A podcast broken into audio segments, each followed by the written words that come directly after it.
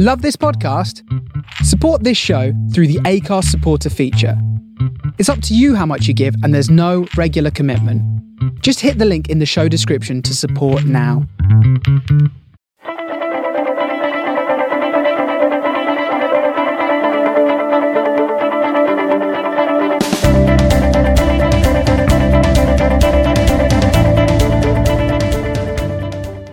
Hello and welcome to the Fill Your Boots Rugby Roundtable with me, Sean Phelan.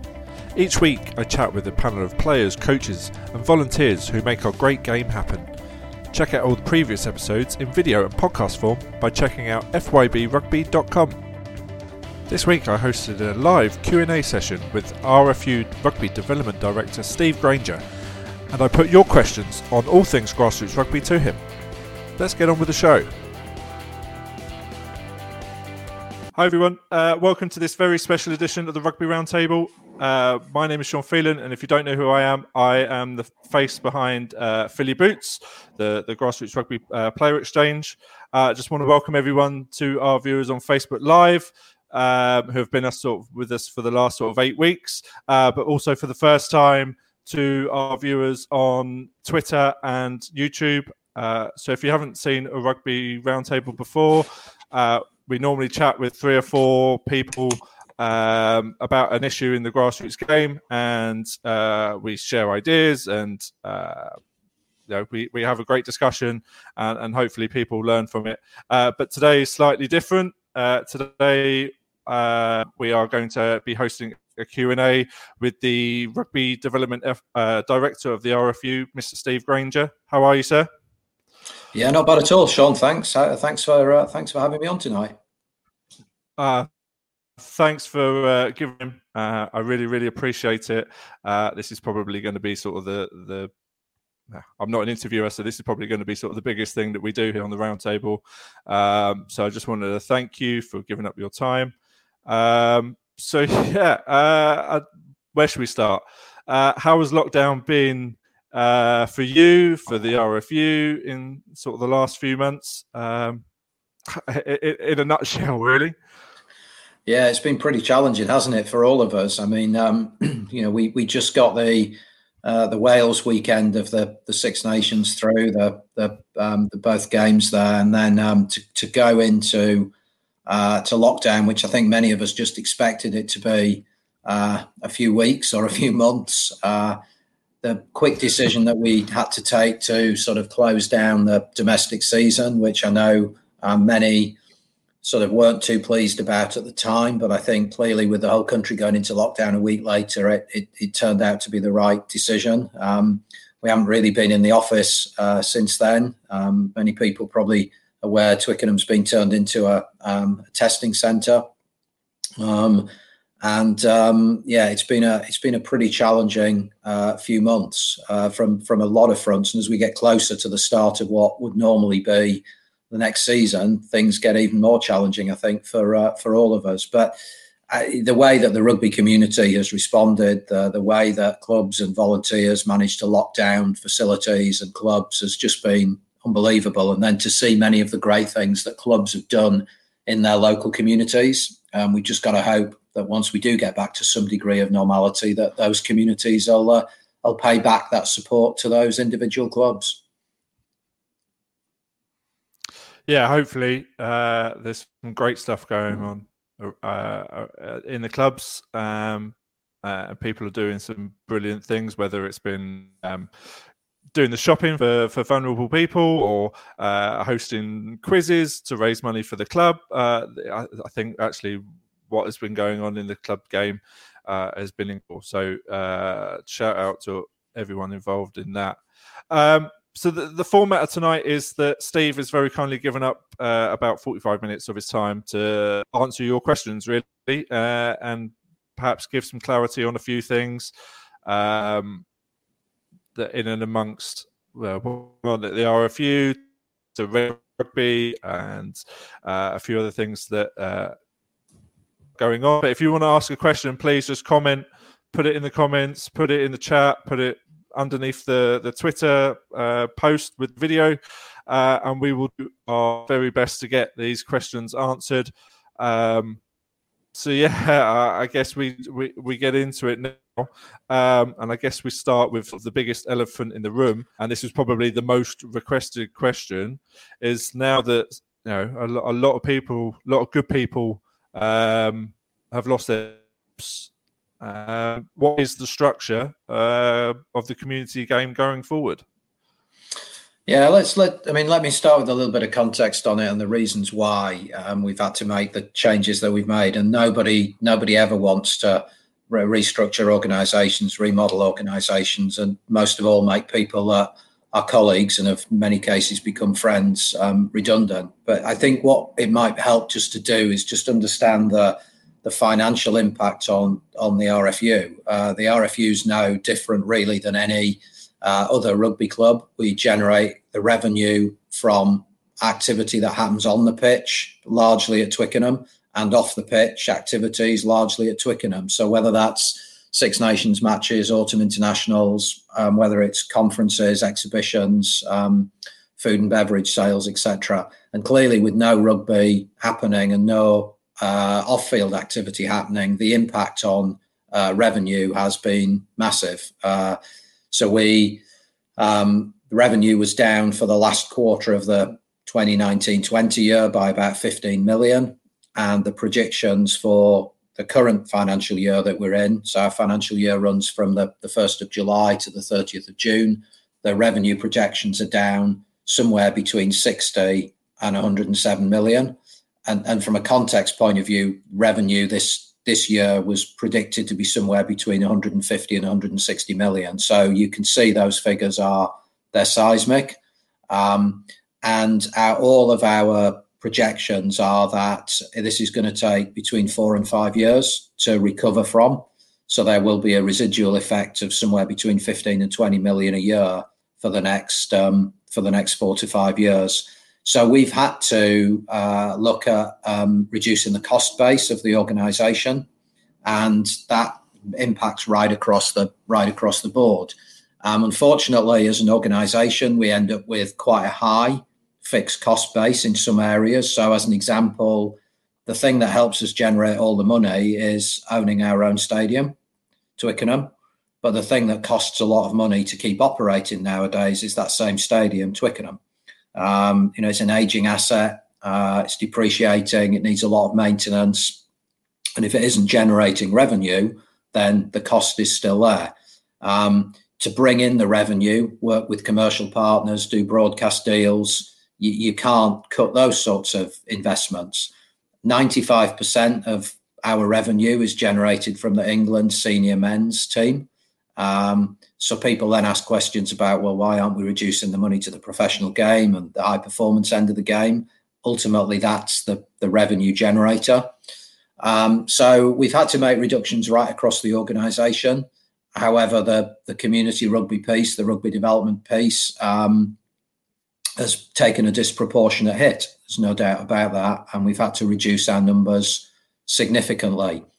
Um, the, what I would say is that, um, and this the, the, point we've constantly made to all of our, our, staff who are affected is this absolutely isn't a statement about ineffectiveness or about things not working in the past. It's a, a statement about how things are going to have to be different in the future. Uh, we're no different than any other union in the world. You, you, you follow rugby around the globe, you'll know that down under in Australia and New Zealand, where COVID hasn't hit anywhere near as hard, the actual reductions that the New Zealand and Australian Union have had to make are even more significant and severe than, than ours. Every other sport is doing it here. Football, we're ahead of us. Cricket are about a month behind us. So the impact on all of our revenues is is is significant. I think anybody on the this call that that works in business, or most people that work in business, have been affected in a in a similar in a similar way.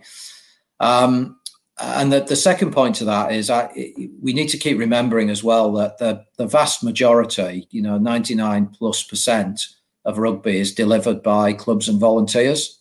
And our role in whatever shape we are, however size, however big an organization we are, whatever resource we have, has to be to support those efforts. Um, and um, that's where we will reboot going forward. We'll have 100 less staff involved but we will still have a network of um, club developers. We'll have a network of coach developers. Um, we'll have other teams of people who will be out working with clubs and CBs to develop rugby. They'll just be doing it in a in a different way. Uh, we're going through the recruitment process for those posts at the moment. We're um, very much hoping that uh, uh, the many of the people that are currently out there that you'll know as rugby development officer or community rugby coaches will secure those those new roles.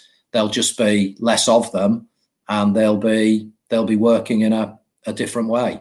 Um, and that's going to be a challenge for us all. But what lockdown has showed us is there are different ways of working. Um, you know, we've had a lot of calls, a lot of virtual calls. We probably had more contact with many clubs during lockdown than we might do normally. It's a lot easier to get people on a on a Zoom call, a Skype call, a Teams call, a Google Hangouts call, or whatever. And that use of technology is is definitely going to um, be part of our be part of our future. Um, so we, yeah, I mean, we we're feeling it as much as anybody. As I said at the start, you never want to let your your colleagues go, um, but we we must keep recognising that it's volunteers who ultimately deliver all sport, and particularly our sport. Uh, what was okay on then? What is the difference between these cuts now and the cuts that happened maybe 18 months ago? Because 18, it was about what 18 months ago that there was a first round of cuts, and now we've got a second round of cuts. Does that are you not? Is some people will think that the the community sort of been the one left behind here? Is that right? Is that fair?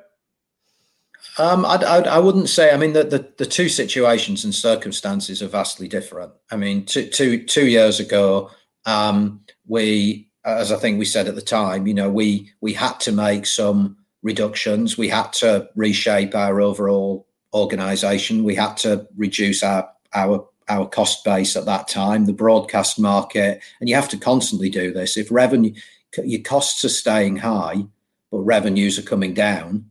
Um, you can't magic revenues out of somewhere. Therefore, you've got to do something about that that that cost base. Um, we had to do that, unfortunately, two years ago. The scale of it was, you know, tiny, really, compared to what it what it is now. This is entirely COVID related. Um, you know, there aren't too many organisations at the moment that are that are growing. I think you only need to open the actual newspaper or the virtual newspaper every morning and you're reading again about companies in all sorts of different industries that are having to that are having to make having to make reductions. Um, you know we will still have a significant um, uh, pool of people out on the ground um, bigger than the majority of other governing bodies of sport in this country by several several fold and our job now really is just to, to maximize that and focus that effort and energy. You know, still having over 100 people out on the ground in community rugby, it's that's bigger than many of the other governing bodies of sport in their in their entirety. Okay, so so you're saying so we we lost a hundred, you know, 100 great men and women, but 40 of those will be reemployed as the new RDO, for example. Is that is that is that correct? Yeah, yeah. I mean, well, we we'll lose in total. We've lost um, just over hundred people from a rugby development team that was two hundred and thirty strong. So we've um, we've we've we've lost it, but we've had to remodel in order to do that because just trimming the numbers of the current structure, and again, many people that do done organisational remodeling will know what you can't do is just take you know, you can't just say we'll have 25% less community rugby coaches and we'll have 30% less rugby development officers. Because the reality is you're then asking them to cover a bigger area doing the same job and it just gets to the point where the scalability of it is a lot a lot a lot less. Um, so we ended up putting about 180 people at risk um, 80 odd new roles created 100 roles going and yeah people will uh, hopefully, tran- well, they will transition into those uh, into those roles. And there's it's very hard to know where to where to so go. I mean, I know I, I, see a question coming in about um, you know will the government actually intervene? Um, clearly, you're always talking to government, but government have made it pretty clear here that the level of their intervention um, is is not going to be be anything. You know, they, they've been asked to intervene, aren't they, around every aspect of life at the moment, um, and uh, they've made it pretty clear that they're not going to bail us out. Okay. Well, okay. So, although 100 people were made redundant, 40 of them are essentially going to be re-employed. So, net, it's 60 people that's been made redundant. No, 180 people were put at risk, um, and 100 roles have been removed. So there's a hundred. There'll be 100 less people. So 100 people okay. will ultimately end up being made redundant. And I say ultimately because you're still in a. This... Yeah. So uh, again, there's, there's, a question coming in from Samantha White. I'm involved in grassroots level, concerned about the reduced support on the local club game. I can obviously only talk for the, the clubs I'm involved with, also my club. Um, we probably speak to our, well, we spoke to our RDO probably once in four years up until about two years ago, and then it's you know once every six months. If there's if his their times are now going to be significantly spread, are the clubs like mine, which is a very very small club, one team, no assets, going to get less opportunities to have talks and and uh, development with their representative than than perhaps a bigger club. Is is that a fair statement? Uh, no, I don't. I don't think so. I think what we what we will be doing is, I mean, you can't. Not every club needs the support. Um, some clubs have maybe been over reliant on the support. Some clubs have had a disproportionately high level of support. Some haven't wanted any support. Some haven't had any support. So, whenever resources are thinner on the ground, the the, the challenge is going to be getting them to the clubs that need them most. And there are also a lot of opportunities, I think, to link clubs together that have got the same challenges. Uh, so, you know, the bottom line is we've got about 1,200 voting clubs at the RFU. They're, they're everything from, you know, huge clubs running four or five adult sides, a couple of women's sides, um, big 800 strong mini and junior section, right down to a one team 22 playing members that are operating out of a, a pub and everything in and everything in between. So if you've got 1,200 clubs, um, and we're going to have teams of club We've got 15. you've got 15 players, yeah. Oh, um, our, our, our, 20 shrunk to about 15, 16. but yeah. yeah, we're exactly what you just said, one team. One team, yeah. so, you know, the, the, the, level of the level of support you probably need is is a lot a lot less uh, a lot more a lot less limited really. So um, operating in a different way. Uh, so during lockdown, I, have been involved every week, Monday and many weeks Tuesday evenings, with just a group of clubs in different areas of the country. Dead easy to jump on a Skype call for an hour with a group of six clubs. So I might argue the inter you might expect the interaction to increase. I mean, I think many people are saying this. Why have we never done this before? Um, you know, the new norm is to jump on calls, isn't it? And to see six, eight faces and to be able to have an hour's meeting. And we've done it a lot lately where individual clubs have had a particular challenge they want to talk to us about, where it would have taken a long time to, you know, jump in a car, drive to the other end of the country, drive back for four or five people to do it. It's, it's dead simple now. So we, this is going to be about working differently and it's also going to be about helping clubs who are achieving great things on their own to share that with clubs that might be struggling a little bit. So moving probably more to a, a facilitator type uh, role here, where we're, we're we're connecting people and helping them ultimately to to help themselves.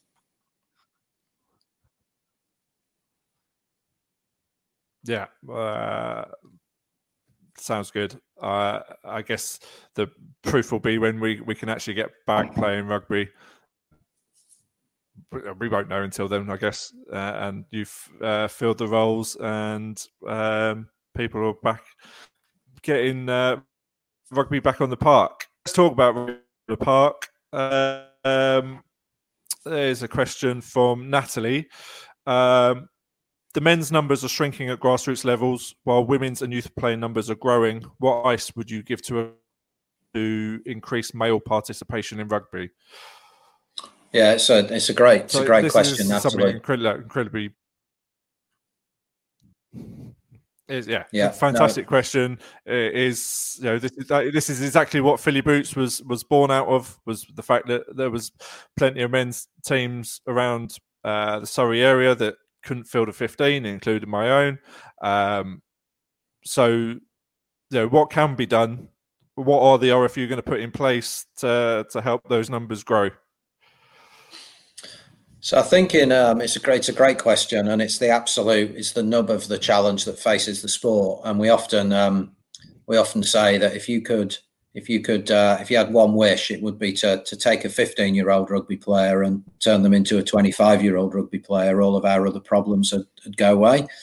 I think the key thing here is that in terms of uh, advice or suggestions to clubs. It's it's like you would do with any, um, and I know clubs don't see themselves as businesses, but in reality, that's what they are. Um, small businesses that have customers, stroke players coming into them, and in any other walk of life, you would you would listen to your players and you'd engage with your players and you provide something that that they wanted. That means a, an offer that they want at a time that they they want at a frequency that they want. And I think the insight that we have on, you know, adult male players is people don't live their lives anymore around 2.30 or 3 o'clock on a Saturday afternoon, week in, week out.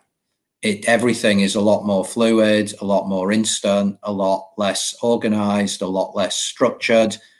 And yet, as a sport, we are still incredibly structured in terms of um, when matches are going to kick off, where we're going to play, um, who the opposition's going to going to going to be, and the expectation that we want people to play week in week out. Um, it's uh, you know it's a huge commitment, isn't it? If you go back go back to the start of professional rugby, which is when many people would argue the whole thing began to change, or the introduction of leagues before that in the 80s and 90s, you know, shops were shops were shut on Sundays. They shut at five o'clock on a Saturday.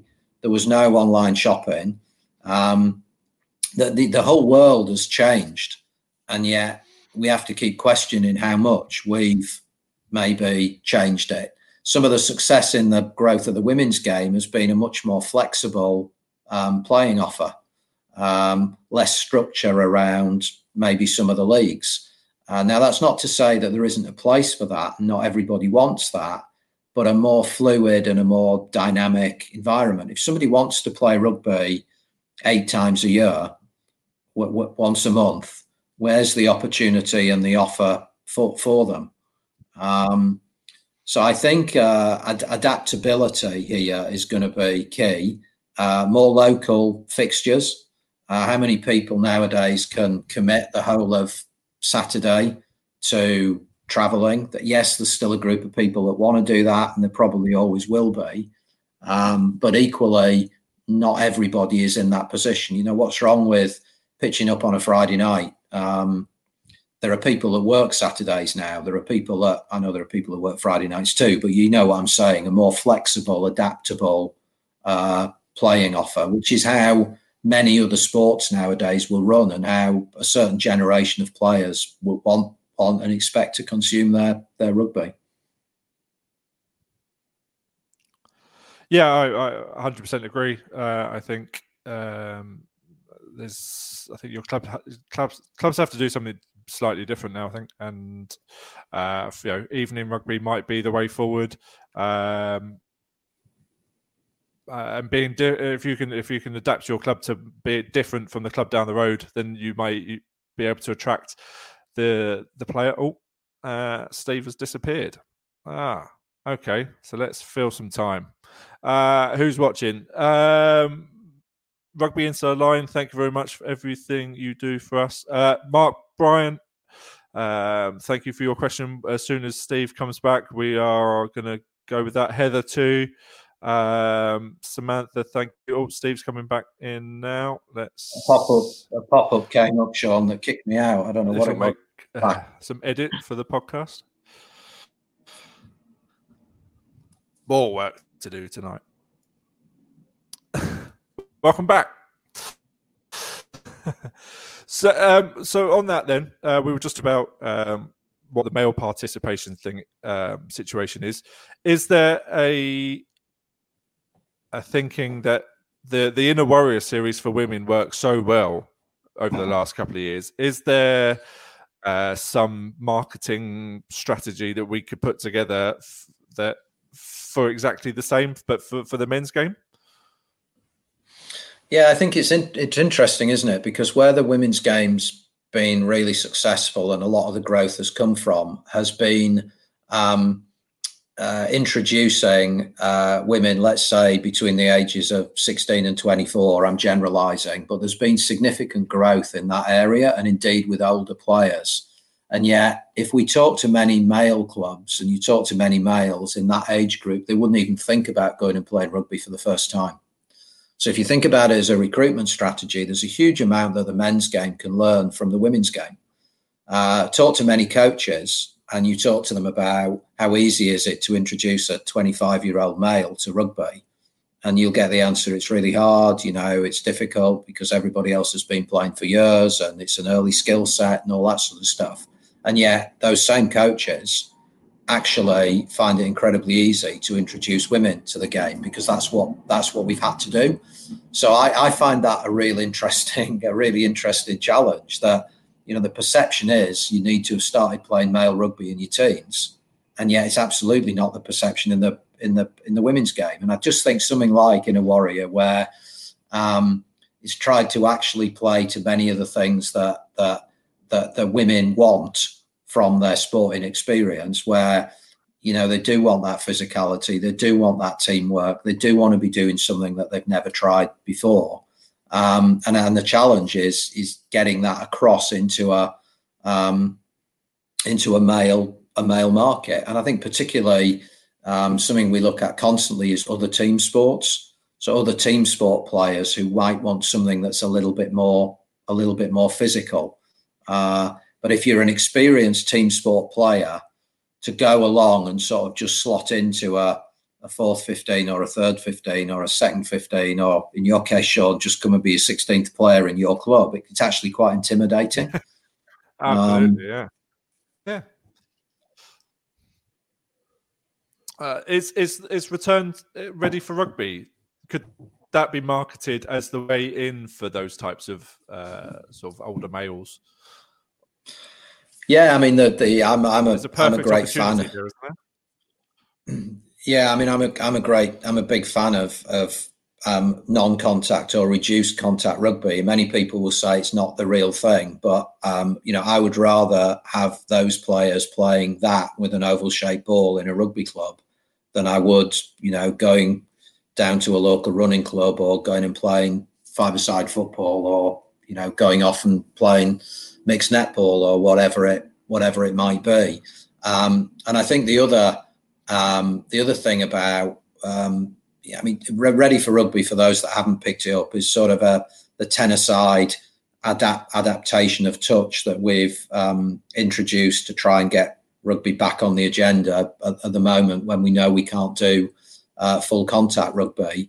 Um, and what we've done is taken the bones of the touch game, increased the number of players, and um, made it look a bit more like rugby union. And, and many people will know it as two touch. It's a it's a just training act, activity, really a, a, adapted, but allows players to break the defensive line. Has a bit more of a sort of invasion game feel to it, and is is multi phased. And um, I think one of the unintended consequences of it could be an ability to play in a mixed format, uh, which we clearly have got in touch, but we haven't really ever had in rugby beyond once we get into our teenage years. And actually, when we um, we profiled it for the media 10 days ago, when we, we announced it, uh, we had some um, 15, 16 year old boys and girls playing together. And um, it's a bit of an unintended consequence to see it, but they enjoyed it hugely because they were playing together. And there's another retention opportunity there. And I mean, believe me, the boys were absolutely blown away with the skill level of the girls. Um, it was superb to watch. So I, I think there is something in that. We've just got to we've got to break some of the traditionalism. Uh, if if we you know are we really worried if we've you know if we've got hundred players now in our club and we've still got 100 players in 10 years' time, but they're playing some different sorts of rugby, including full contact 15 aside, but including some non-contact rugby. Is that not is that not the sign of something that's adapting well and actually keeping players in our in our sport? Definitely, uh, 100% agree. More people better. Um, okay, so yeah, I think ready for rugby is, is a great idea. We played it last weekend. Um, how far? I know you can't answer this particularly well, but how far away are we to moving to the next stage of of the of the roadmap? I, I know it's probably the it's the it's the million dollar question uh, and one you can't answer. But uh, what what indications have the government uh, um, yourselves sort of been given that we might be moving to the next stage of the roadmap? Yeah, so we we'll um, the next stage on the roadmap is basically saying that we would move to which would be stage D um, on a A to F, um, where F is the full contact game. Um, so stage D would see us allowing inter club um, ready for rugby. So it would allow your club, Sean, to go down the road to another another club. It would allow a group of four clubs to come together and play a sort of a tournament type um, activity. Um, uh, now it's still non-contact, but at least it's allowing us to get back to being able to visit another club and play something vaguely competitive. And the other part of stage D would be to reintroduce some non-contact training.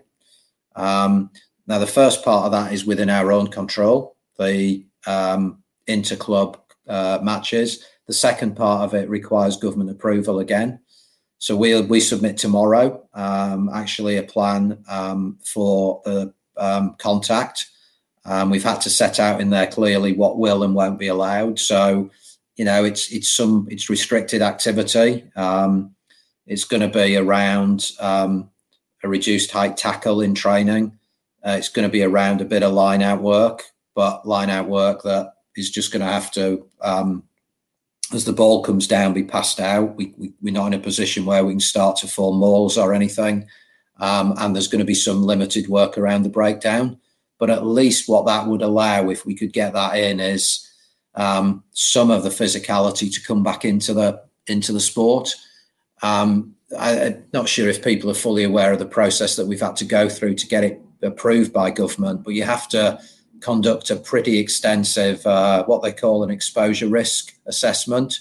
So you've got to basically analyze a full game situation and you've got to analyze every player, every position, and the amount of time that they have face to face contact with other players, and whether that is classed as fleeting, which is less than one second, or non fleeting, which is between a second and three seconds and then if it's over three seconds, you're right in the high level danger zone.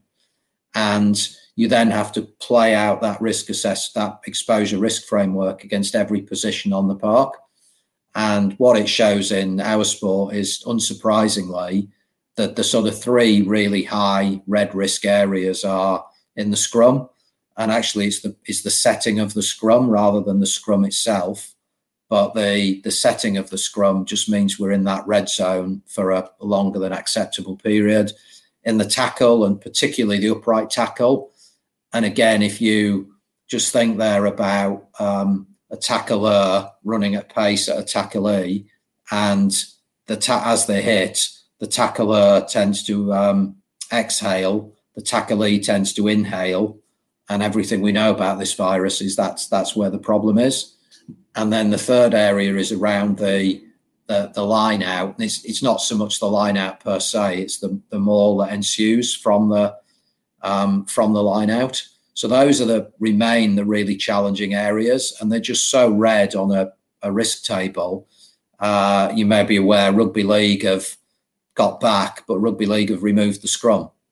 Um, and of course, after a tackle in rugby league, there's no breakdown. So you, it's just so so different. Um, So I would hope that we may move on at some point. I mean, hopefully early September, but this will all be now down to government and what they they make of our plans. But to get some contact training back in training sessions, I'm sure many people would um, would welcome.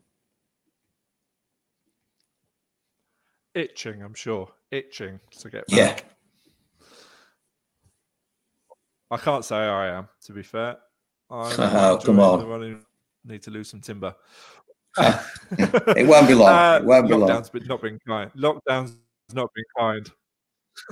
uh, let's uh, we'll move on then. Uh, why this is from the Swanley uh, Arsenals. Uh, why are women's teams still waiting for their leagues to be announced when uh, were released on the fifteenth of July? Yeah, I mean, I'm gonna I'm gonna be totally honest on this one. I've I've tried to I've been trying to get an answer while we've been on the call because I saw it in the comments box when I locked on and nobody's got back to me yet. So it might be one, Sean. I need to get back to you on, and you'll have to put up on the on the website. Whoa, whoa. In the uh, I know in the early uh, no point me making up an answer in the um in the early stages. No, that's this, uh, I appreciate that. Yeah, in the early stages of this, the main reason was the size of the leagues and the you, you, people hopefully will have seen the three the three windows that were created. And the, the, the reality is that the larger the league the um, less flexibility there is. Most of the women's leagues are significantly smaller and hence the there, there was the the the, the, the, the uh, urgency knowing that we were unlikely to go into that first phase just the pressure just wasn't on um, but I totally get the comments in the in the in the box, and I um, I don't have a definitive answer for you, but I will I will I promise to get back to you on that and with a full explanation because it's a very fair point. I appreciate that, Steve. Um, said it could have been quite easy to make up an answer, but you didn't. So I, I really appreciate that. Uh, but keeping on the theme of the women's game uh, and the brilliant women's game that we've got over here in England, um, this is from Heather. When can ladies start aside start playing games on Saturdays alongside men's games? Sundays get low attendance and less coverage. Yeah, I mean, in a sense, no no reason why that shouldn't happen. In the same way as there's nothing to stop a men's fixture happening on a, a Sunday or a Friday night. This is really down to you know the two teams that are playing agreeing that they they want to do that, and then the um, that I, am going to say the, the modernisation of some of the thinking maybe in some of the clubs. Um, but I would encourage people to, you know, to try and take action there. I know it's happened um, on the few occasions on, particularly on some of the artificial pitches, where it's clearly a, an easier um, thing to do to play two back-to-back um, matches. I mean, I, I, I think it's a, you know, I think it's a great move. Um, I think it can only help uh, club revenues. Um, you know, maybe maybe there's some on Saturdays and maybe there's some on Sundays, and you you know work it out and see what what what, what works best. But it, it it takes us, doesn't it, to a typical sort of a southern hemisphere model where often you'll get five or six games literally played back to back on a on a day from from sort of junior games in the morning through to second 15s women's teams um, men's uh, first 15s playing matches back to back. One of the challenges we have is our pitches and our weather. Um, and there, there aren't that many grass natural turf pitches, particularly in the, the wetter months that'll that'll wear back to back matches. But um, I, you know, I'd be a great supporter of it, and I'd say, you know, give, give it a give it a go. In the same way as I think, you know, back to back Friday night matches with floodlights it can only help the social side of the club, I would think. Well, definitely, it's a, it's another day for revenue, isn't it? Uh, and that's what the clubs are crying out. Um, just like you said, with the when when we can get back to intra intra ready for rugby, they're uh, you know, getting people back in clubhouses and money behind the bar. It, it'll all benefit each other in the end. Let's. So this is we've we've we've answered the first part of this question already, uh, but let's. There's a second part of this that I believe. Uh, what is happening with the borrowing or loaning of players? For example, the Tyrrell's Premiership. Um, we'll have squads of 40.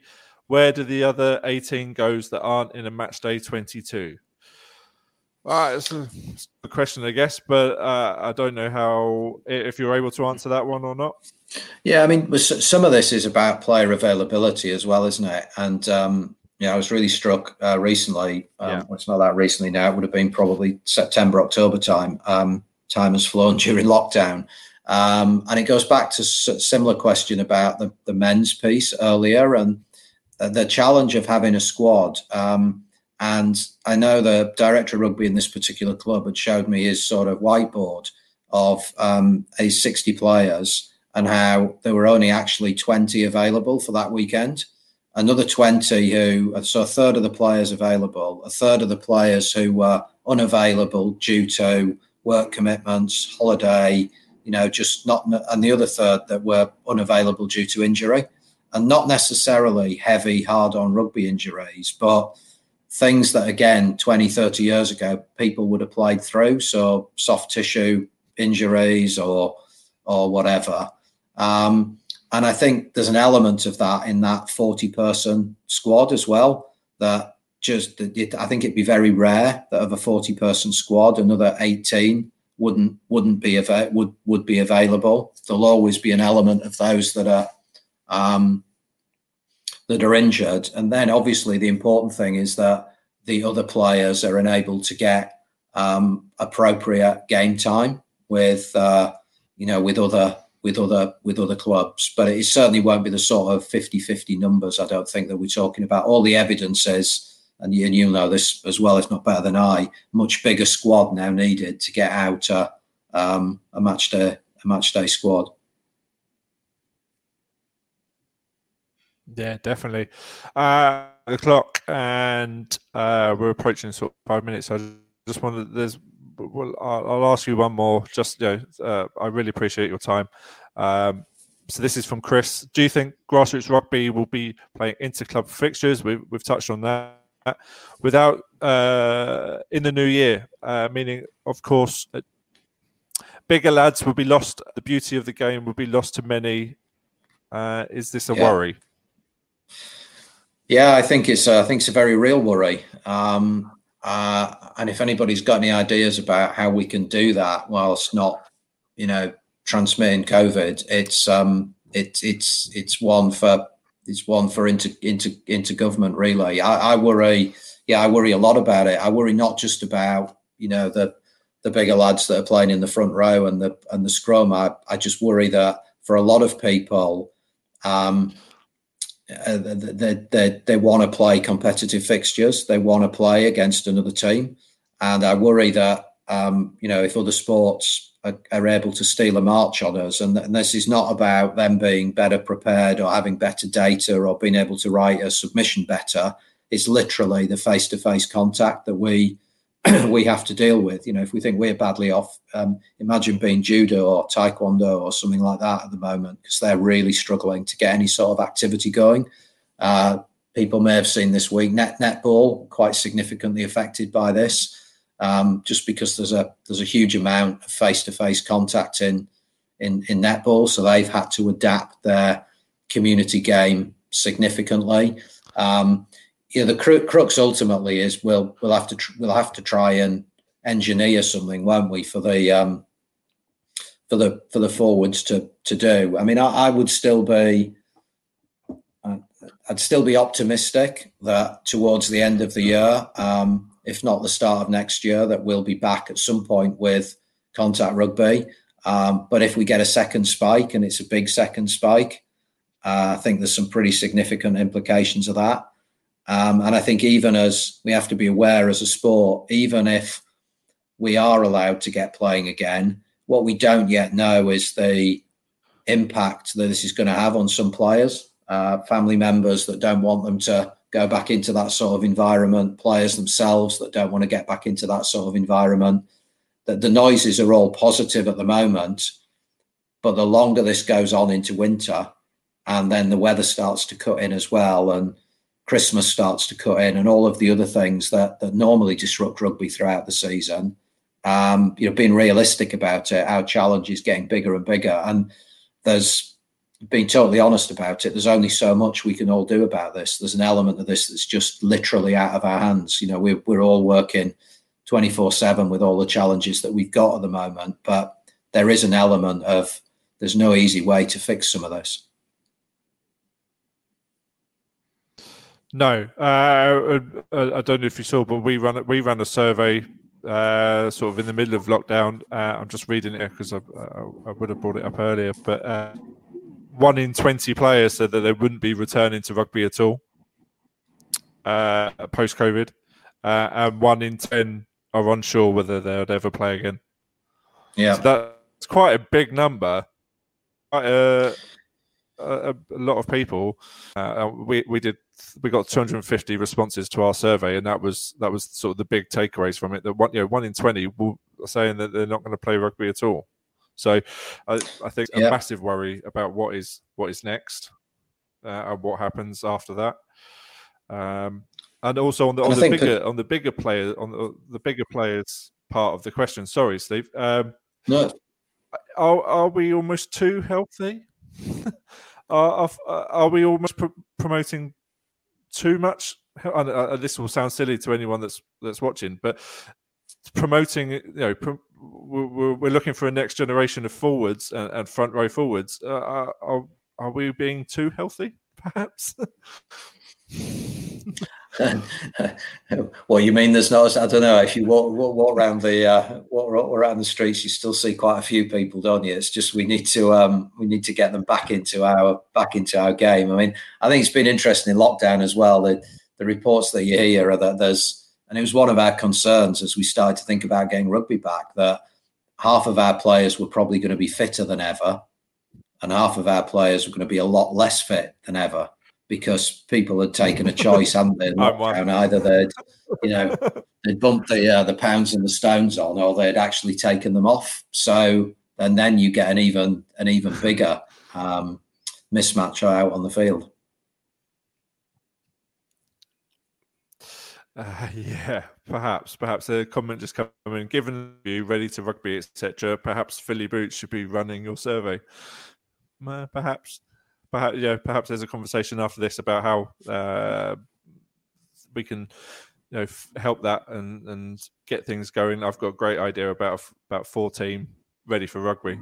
So uh, we'll, we can have a conversation with that about that another day. Uh, again, right. Steve, I don't want to take up any more of your time. But thank you so much for for coming on, uh, being so open, being really honest um, about everything that's going on. Um, I'd love to do this again one day uh, if you're up for it. Um, I'm sure everyone watching here is is really appreciated uh, your time. Um, is there anything else that you wanted to sort of bring up or uh, talk about briefly uh, before before we call it a night? No, I mean just just if I can just finish on thank thank thanking you for the opportunity and for all the, the great work that you're doing. You know, just bringing a community of people like this together is is invaluable, particularly at a time like this. So so thank you to to you, and you know I'm happy to do this whenever. Um, to, to, to people that have um, that have been on the on the uh, on the on the, the uh, I don't know what you call this really. What do we call it nowadays? Whatever. The people that have been listening in, um, thanks to you, and please take our thanks back to um, all of your clubs. You know, we we are privileged enough to get paid to do this. The voluntary work that goes on now, clubs length and breadth of the country, the sport wouldn't survive without it. So huge thank you on that. And um, I'm, I'm very happy to keep dialogue going with anybody that wants to. Our email addresses are pretty easy at the RFU to work out. It's first name there's no dot in the middle. It's just first name, second name at rfu.com. Um, I genuinely don't mind. Um, any thoughts, always open to them. Um, the more there's no such thing as a bad idea at the moment. So please, if you've got any thoughts or you've got any more questions, don't don't feel afraid of uh, of, of pitching them in. Thanks again. That's uh, yeah, that's absolutely brilliant. Um, yeah, if you want to get in touch, get in touch with Steve that way. Um, but yeah, again, thank you so much. Uh, let's again, uh, once uh, we know a bit more what's going on, um, uh, again, uh, I don't want to keep repeating myself, but I really appreciate your time. Uh, to everyone watching, thank you very much. You can watch this on demand on Facebook, on YouTube, um, as of now. It'll be a podcast tomorrow morning at six o'clock in the morning. So in on Apple, Spotify, Google, everywhere. Uh, we'll stick links up. Um, uh, yeah, and join us again next week uh, for another great topic. We're going to talk about um, uh, mini and junior player re- recruitment and retention uh, next week. So we've got another great panel lined up. Uh, so tune in then. Um, if you want to know anything, Roots go on FY. If you've never of me or heard of what we do, uh, yeah, go and check us out. And we'll see you again. Thank you very much, Steve. Thank you. Cheers. No problem. Take care. Cheers.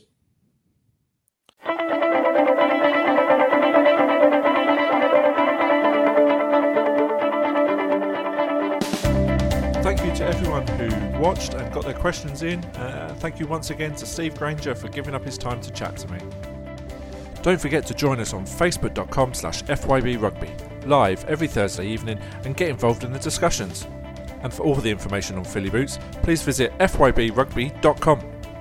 I've been Sean Phelan, and you've been listening to the Fill Your Boots Rugby Roundtable.